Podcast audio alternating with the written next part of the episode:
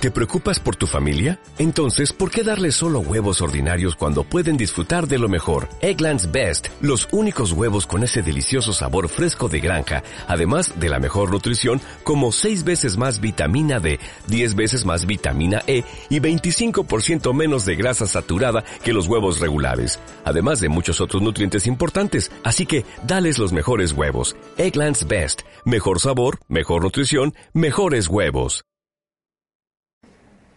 Bueno, muy importante, digamos, que Didier arranque nos dé ese concepto teórico y nos dé esa claridad eh, sobre lo que es y debe ser, digamos, no solo una política pública de lectura, sino la terminología misma que utilizamos como para... Eh, sí, es eso. Para que procedamos a la presentación del Plan Municipal de Lectura, Lectura Viva de la Ciudad de Medellín, y actualmente, digamos, ya eh, ha logrado permanecer durante tres alcaldes, durante tres administraciones distintas. Eso es justamente, creo yo, eh, un punto a favor, digamos, del Comité Interinstitucional del Plan Municipal de Lectura, porque lo que dice Didier es muy cierto, es decir, es la sociedad civil, son las entidades, las ONG, las fundaciones, eh, los bibliotecarios, los promotores de lectura, los mismos autores, quienes se deben apersonar del asunto y plantearle al Estado, pues demandar del Estado eh, la, ejecución, el desarrollo y la puesta en marcha del plan municipal de lectura. En el caso de Medellín, en las tres últimas administraciones, igual hemos contado con mandatarios pues, muy, sensatos, muy inteligentes, que muy convencidos, digamos, de lo que es el peso de la cultura en el desarrollo social.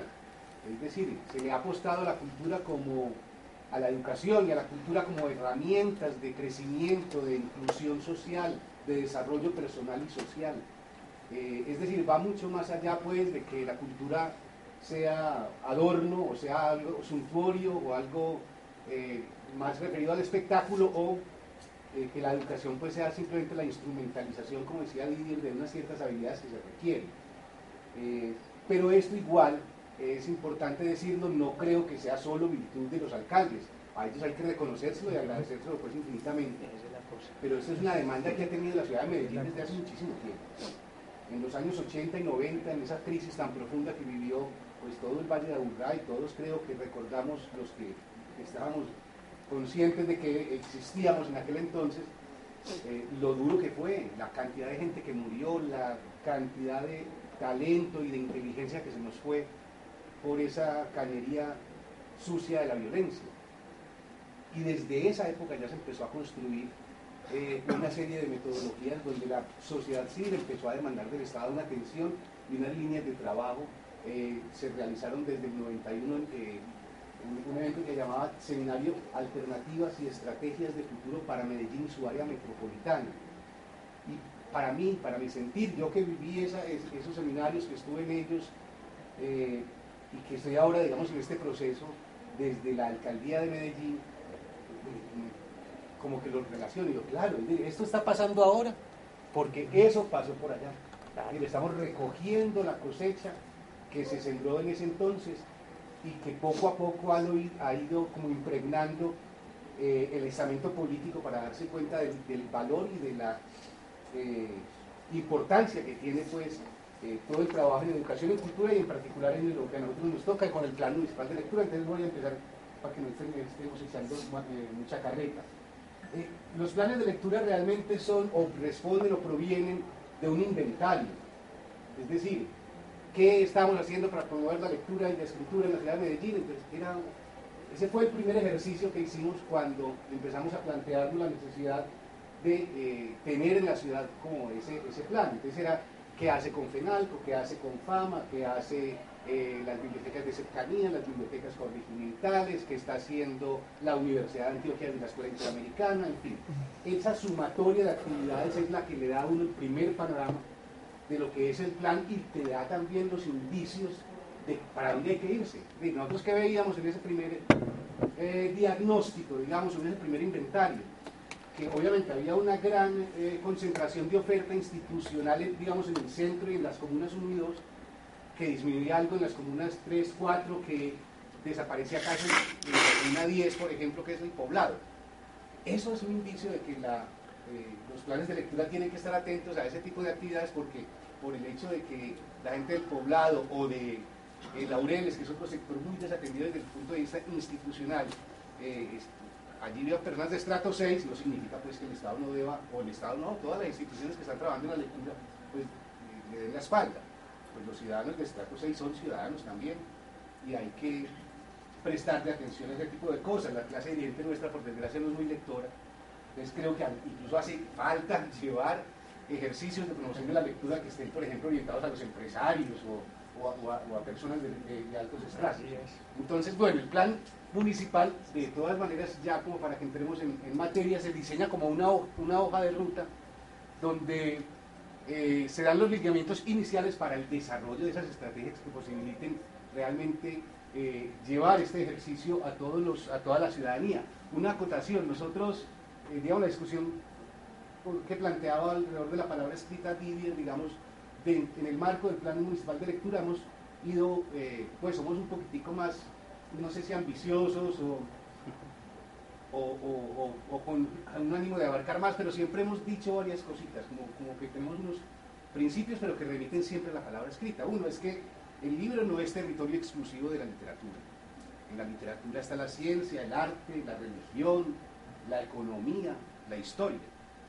Y lo otro es que no leemos solamente la palabra escrita, es decir, de una u otra forma también leemos el cine, leemos la fotografía, leemos la arquitectura, leemos los gestos de los demás, leemos eh, la moda, leemos la culinaria. pero, en el, pero igualmente sabemos que todo llega a la palabra escrita. Ahora los pelados que les gusta tanto el cine y el video, en la película más loca, el video más volado, siempre empieza en la mesa del escritor resolviendo el texto él solito frente al teclado. todo se remite finalmente es a la palabra escrita.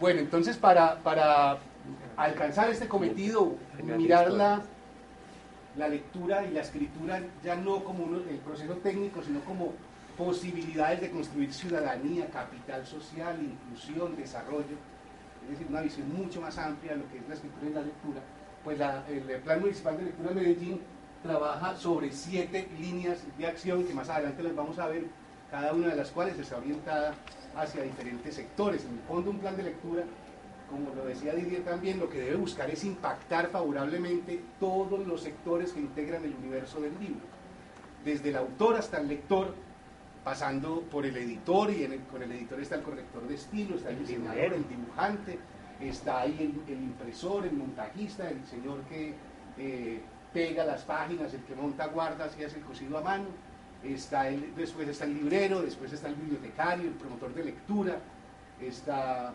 eh, el lo maestro, el padre de familia y el lector. De una u otra forma, un plan de lectura lo que debe buscar también es impactar más aquellos eslabones más débiles de la cadena, que son finalmente el autor y el lector. Eh, los demás de, una u otra forma tienen como una infraestructura, una, eh, una serie, digamos, de privilegios, si se quiere llamar así, que, posibilitan mucho más su trabajo, mientras que el autor y el, y el lector pues son digamos, los, eh, los personajes más solitarios, digámoslo así, pero en el fondo es eso, es decir, en el fondo el, autor escribe solo, el lector escribe solo, aun cuando ese también es un ejercicio más o menos reciente. Es decir, en el siglo XIX todavía la alfabetización era mínima. Entonces la lectura era un ejercicio público. La lectura en voz, en voz baja, la lectura mental es un invento pues, que podrá tener 100 años, un poquito más, pero tampoco es tan viejo. Pues. Pero tampoco es tan viejo, exacto. Ese, es también un, un aspecto como a tener en cuenta. El primer plan de lectura que se tuvo, digamos, organizado, sistematizado, porque eh, siempre ha habido plan de lectura, aun cuando no se mencionara, como les digo, el plan de lectura es en el fondo un inventario de actividades, entonces desde, eh, antes, pues no sé, el trabajo de Revipoa es extraordinario, el trabajo que hacían los, los bibliotecarios en sus respectivas sedes, o el trabajo que hacía las cajas de compensación, en fin, sino que a partir de 2007 y con la construcción de los cinco nuevos parques de biblioteca que fue, digamos, como la cabeza de playa de Fajardo para eso, ese propósito de, poner la educación y la cultura como eh, indicadores fundamentales de, su acción política, pues entonces lo que se hizo fue tratar como de reactivar o de poner en, eh, en el papel para mirarlo bien eh, qué era lo que se estaba haciendo a raíz de, esa construcción, ¿no? Entonces, eh, como digo, pues se reconoce el trabajo que se ha hecho, que es impresionante y que incluso es muy meritorio. Por ejemplo, el de las bibliotecas populares yo lo resalto mucho porque ellos estaban en las comunas en los momentos más duros en que allá lo único que conocían del Estado era la policía. Y allá estaban los, promotores de lectura haciendo su trabajo con todo el amor y con toda la dignidad.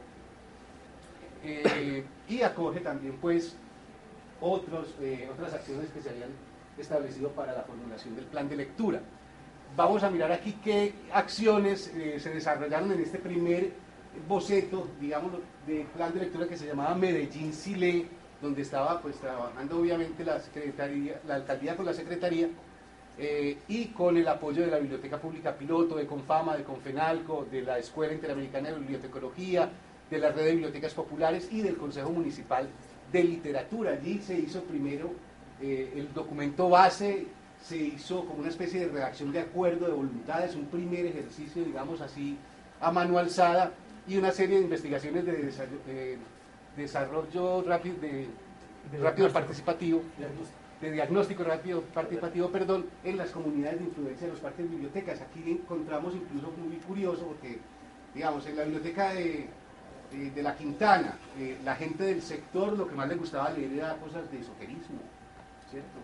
Entonces, eh, digamos que eso sirvió también de indicador para ver qué tipo de conexiones se, se, metían en esas bibliotecas, ¿cierto? Es decir, se consultaba con la comunidad incluso cuál era la actitud que debía tener el promotor de lectura, se les preguntaba por sus propios hábitos, que cuándo o qué días o qué a qué horario, en qué horarios podían ellos estar, digamos, asistiendo a ese tipo de, actividades, en fin, y eso es una manera pues de vincular a la ciudadanía en el proceso, ¿cierto? Que no sea una cuestión que viene de arriba impuesta, venga para acá, sino como una integración, digamos, de la comunidad y de los especialistas, porque, digamos, eh, yo fui el primer coordinador, digamos, de este, del plan cuando se pasó a llamar Medellín una ciudad para leer y escribir, luego estuvo Margarita Villada, ahora está coordinando Lorena Mira, nosotros no somos especialistas, digamos, en el tema, ¿no? pues no te, pero digamos como los que no sabemos hacer tamales, sabemos dónde lo saben hacer. eso es el trabajo que hemos logrado, yo creo yo, y, de una manera acertada, convocando en el comité interinstitucional a personas como Lidia, es decir, eso es un lujo, tener un intelectual pues de, las, de los quilates, y son varios en el, en el comité interinstitucional, son realmente lo que le dan como la altura y la dignidad que tiene el, plan municipal de lectura. Este fue pues un primer intento, se llamó Medellín Sile, era un poco como el reconocimiento de que eh, no podíamos arrancar como por la derrota, ¿cierto? Sin embargo, pues al, llegar a la administración de Alonso Salazar, pues obvio, cuando llega una nueva administración quiere hacer ciertos énfasis, hacer eh, eh, ciertos cambios, respetando, claro, pues como la política como tal, pero manteniendo, teniendo una incidencia, digamos, desde la perspectiva de su plan de desarrollo en, ese plan de lectura, como estamos haciendo hoy con el alcalde Aníbal Gaviria, que tiene un plan de desarrollo que se llama Medellín, un hogar para la vida, pues la idea es que ese, esos propósitos, que además que yo no creo que aquí nadie esté pues en desacuerdo, ¿quién va a estar en desacuerdo con que tengamos mayor equidad social? Nada. Que la vida es lo primero y que debemos defender. Estamos de acuerdo, Ahora es como ¿Cómo, dice? Los fundamentales. Sí, eso es lo fundamental. Entonces, hombre, gustosamente trabajamos para que esos, eh, digamos, esos énfasis que le quiere dar la nueva administración estén incorporados. No hay ningún inconveniente. Entonces ya este nuevo plan de, eh, lectura o este mismo plan revisado eh, se llamó Medellín, una ciudad para leer y escribir. ¿no? Esa era como la, la intención, además ya como con una visión mucho más clara y definida de que lo que se necesitaba era generar una política pública de lectura. Más adelante vamos a llegar a eso. Vamos a mirar como las acciones que se hicieron en este periodo 2011, 2008-2011, donde se reformuló el plan de lectura, donde se realizaron encuentros con los diferentes actores del libro para consultar ellos qué pensaban. nosotros nos reunimos en un ejercicio que hicimos con Luis Bernardo Yepes y con la gente del Consejo de Literatura, con todos y cada uno de los sectores, les contábamos qué había del plan, ellos qué pensaban, qué proponían, qué pensaban, cada ¿No te encantaría tener 100 dólares extra en tu bolsillo? Haz que un experto bilingüe de TurboTax declare tus impuestos para el 31 de marzo y obtén 100 dólares de vuelta al instante. Porque no importa cuáles hayan sido tus logros del año pasado, TurboTax hace que cuenten. Obtén 100 dólares de vuelta y tus impuestos con 100% de precisión. Solo con Intuit TurboTax. Debes declarar para el 31 de marzo. Crédito solo aplicable al costo de la presentación federal con TurboTax Full Service. Oferta sujeta a cambios o cancelación en cualquier momento.